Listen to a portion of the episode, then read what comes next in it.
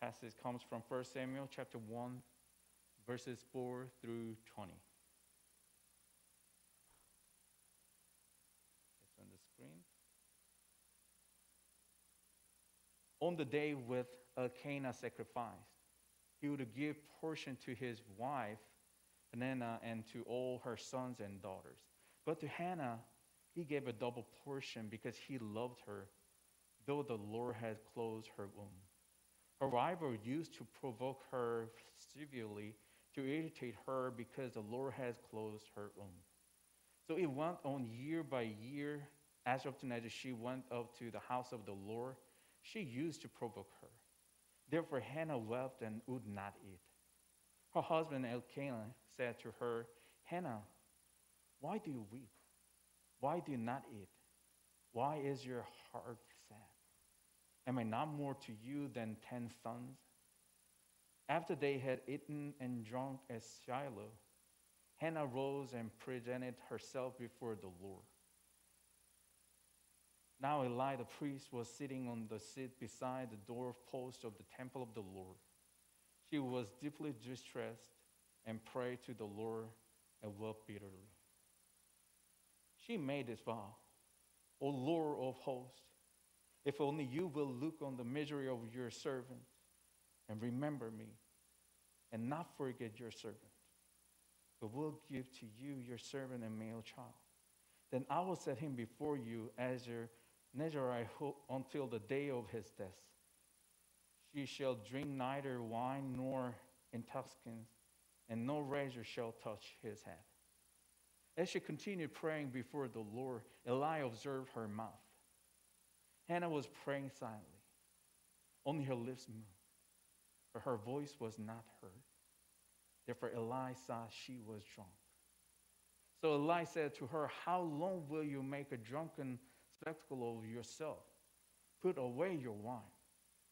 But Hannah answered, no, my Lord, I'm a woman deeply troubled. I have drunk neither wine nor strong drink, but I have been pouring out my soul before the Lord. Do not regard your servant as a worthless woman, for I have been speaking out of my great anxiety and vexation all this time. Then Eli answered, go in peace. The God of Israel grant the petition you have made to him. And she said, let your servant find favor in your sight. Then the woman went to her quarters, ate and drank with her husband, and her countenance was sad no longer. They rose all in the morning and worshiped before the Lord, and they went back to their house, Ramah. Elkanah knew his wife, Hannah, and the Lord remembered her. In due time, Hannah conceived and bore a son. She named him Samuel. First, she said, I have asked him of the Lord. The word of God for the people of God. Thanks be to God. All right. God is good. All right, all right. So, you remember that? I asked you, I really am looking forward to hearing your real voice with energy. And you did it in the beginning of this worship. All right, let's try one more time. God is good. All the time. We are also good. Awesome. I hope you can keep this vibe and energy. So, this is a collecting box of puzzle pieces for Edgewater, right? And it's been already 3 weeks since we started our sermon series, A Piece of Puzzle, right? And collected the puzzle pieces to complete the beautiful picture of our community. And you can find the puzzle pieces from here on the stage. There's a puzzle mat. I'm counting. It's pretty easy to count it. Now we have 6 pieces. All right. Collecting puzzle pieces is not in my official job description, but it is the most important Sunday task for me because I don't want to lose any of the puzzle pieces that have been offered. As I preached before, transparency and honesty are keys for building of the community. Every Sunday afternoon, I'll count the number of puzzle pieces that have been offered with an anxious mind. Oh, we have more puzzle pieces than last week. Now we have 6. Hopefully, after today, we may have more than this.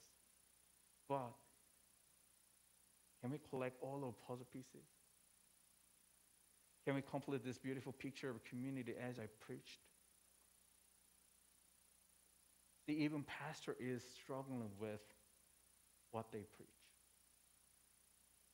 I've been trying to see it through the eyes of abundance, but sometimes my brain is working the opposite way. And in a moment, I may be captured by anxiety. Anxiety has been a major emotion and feeling that we may have experienced last 20 months. And we've also tried to find the ways to resolve it. For this case of collecting the puzzle pieces, how can I resolve this anxiety issue? I'm asking you, how can I resolve this anxiety issue with collecting puzzle pieces? And for online community members, please let me know if you have a really good idea for this. How about you? Do you have any suggestions? All right, Pastor Chan, why don't you try it this way? All right, how about this? Do I need to throw away the whole box of puzzle pieces since it caused my anxiety? How'd it sound? No. All right, I can hear a voice clearly, Sissy. And then how about this? How about asking our worship leader, Greg, to collect them instead of me? Oh, good. But I can see that Greg is not happy with this idea. As we all know, each solution would cause another issue of anxiety. As a pastor, as your spiritual guide, my suggestion is to find a solid foundation that can hold you and sustain you in the midst of this shaky and anxious world. Today, we are going to talk about one of these solid foundations that can encourage us to move toward and move forward boldly as Hannah did. And God does remember us. God does remember. This is a confirmation of God's grace, and that will be our solid foundation that we are going to talk about this morning. While we are following her story, Hannah's story, we will learn how she found and confirmed this grace of God in the midst of misery, and that we can offer our full self to God boldly through our prayers and tears, even our honest emotion that can be bitterness. And I hope this message encourages you to bring your own puzzle piece to God as your response to God's grace. Amen? Last 2 weeks, we have talked about various giving and offering stories, especially the small pieces were given and became the key for God's abundance. And Mary's oil, the anointed Jesus' feet, represent the act of abundant love, and which is a good practice for us to give a different value than the view of the world. And the 5 loaves and 2 fish, there was a seed of miracle of feeding 5,000. Do you remember that story, right? And it shows the importance to see through the eyes of abundance. These stories are meaningful because it breaks our assumption of giving that comes out of leftover in general and shows a value that can be buried in situations. If you're familiar with today's passage, especially the story or verse of Samuel, you may think Samuel can be a center of this offering story, right? Since the whole chapter 1 is titled as Samuel's Birth and Dedication, it could be one of offering stories that we can think about today. However, there are many people who doesn't like this story. Doesn't like this story of Samuel's birth and dedication because they were in Samuel's position and situation who was offered to God without knowing they were offered. You might be surprised how many seminary students begin their whole story by referring to this passage. They were offered to God before they were knowing about God. But still, Samuel's birth and dedication is a rich and meaningful story of offering in different perspectives. For this view, we need to invite Hannah, who is Samuel's mom, to the center stage. So this morning, we are going to talk about Hannah rather than Samuel.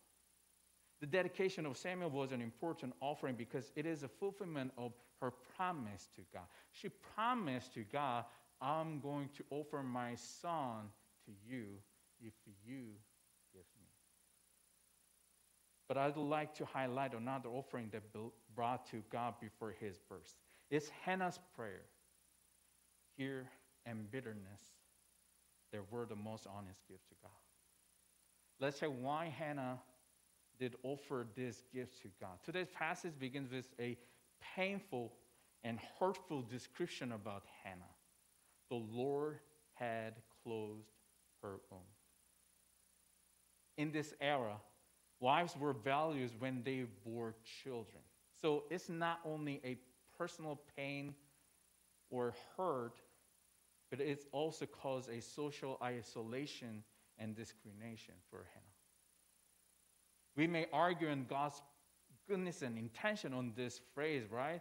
Even some people rush to conclude that it's God's plan for her and Samuel. No. I can say no. It won't be God's purpose or intention because God is love and God is good. God never uses one's pain and suffering for another purpose. It's a sort of temptation to move away from the harsh by ignoring its reality. We need to read this phrase as it is. The Lord had closed her womb. And it caused a pain and hurt to Hannah.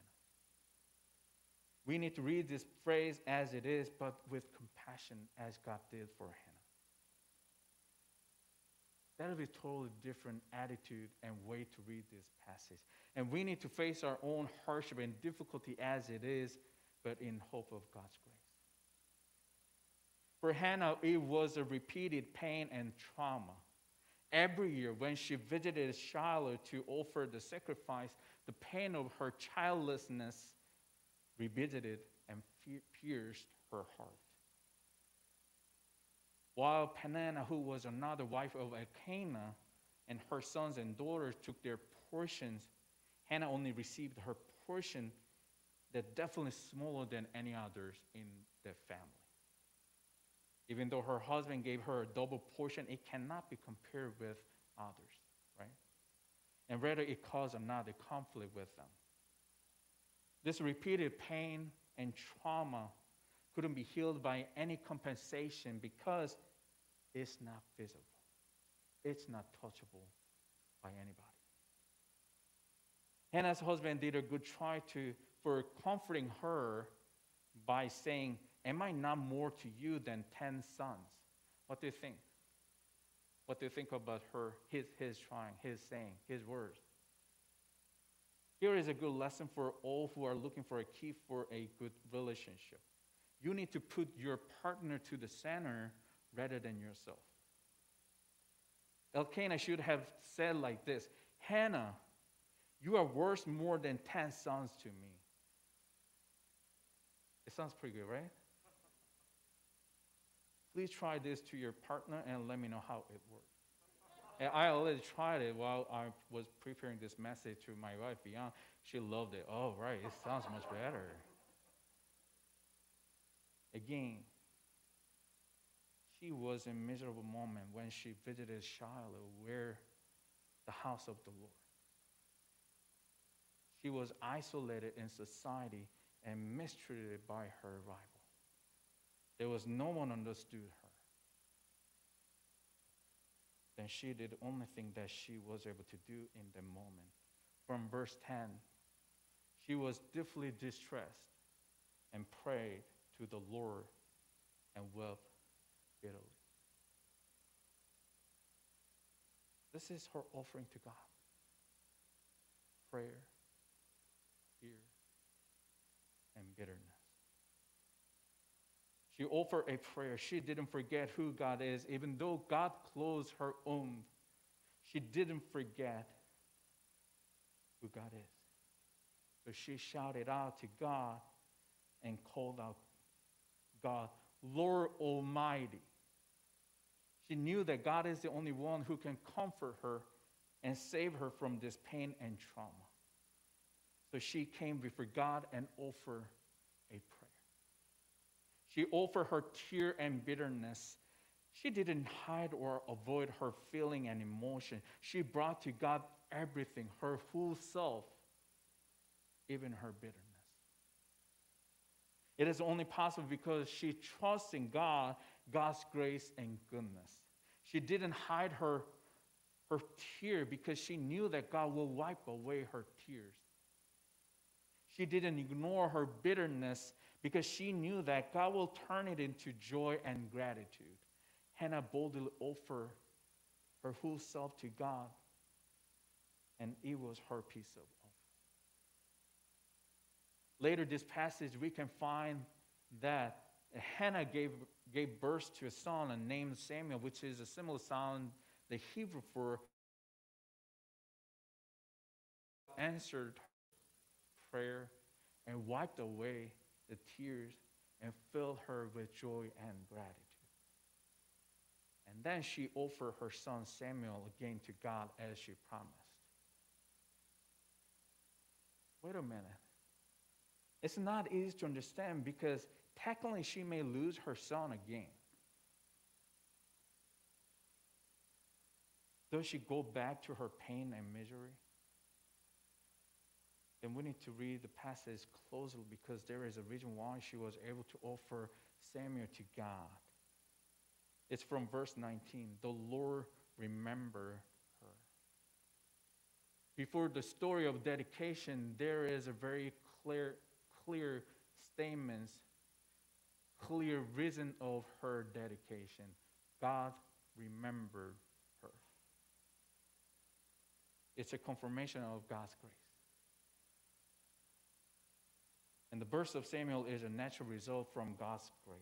And on this solid foundation, she was able to move forward to the new hopeful future that is not bound at her status or circumstances, but fully leaning on God's grace, because she knew that God does remember her. And it is also true for us. God does remember us. So do not be afraid of offering your whole self, including your hurt and bitterness. This piece of offering will transform our future from bitterness to hope, from tears to joy and gratitude, and God's grace will be upon us all the time. Amen. Here is another confession. It was pretty hard to prepare today's message. I couldn't finish it up until last night, because of the news that I heard last Friday.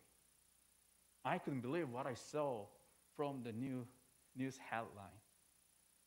Kyle Rittenhouse verdict, not guilty on all counts. Rittenhouse, who shot and killed two people, now she is free, man. It shows the failure of our legal system and another case of white supremacy. They said he is a victim of violence, and the fatal shot to the people were the self-defense. I don't know, if I were in his seat, would they say the same thing for me? Even I don't think I have a chance to be there as a person of color. I would be dead that night. Whenever I heard this kind of news from media, my brain is stopped and my body, whole body seems to resist to move and work. I was in misery. Misery of white supremacy. Misery of injustice. Misery of helplessness and hopelessness. I was in anger and outrage that I didn't know how to release or solve. Then these were overlooked.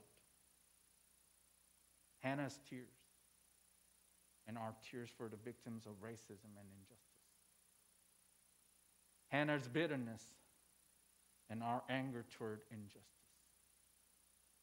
Hannah's prayer and our prayers for the future where there is no racism and gun violence. As I said in the beginning, even pastors struggle with their masses to live at it. Then I had to bring my prayer, tears, and bitterness before God in the hope of God's grace. Because that was the only thing that I could do at the moment. And this is a small piece of offering that I can offer in the hope of God's grace. That will transform our future where justice roll down like waters and righteousness like an old ever-flowing stream. Loving Urban Village, Edgewater, and all community members, there is a time when we are in misery. So we don't have nothing to offer to God but tears. Then we need to remember Hannah's offering. Prayer, tears, and her honest emotion.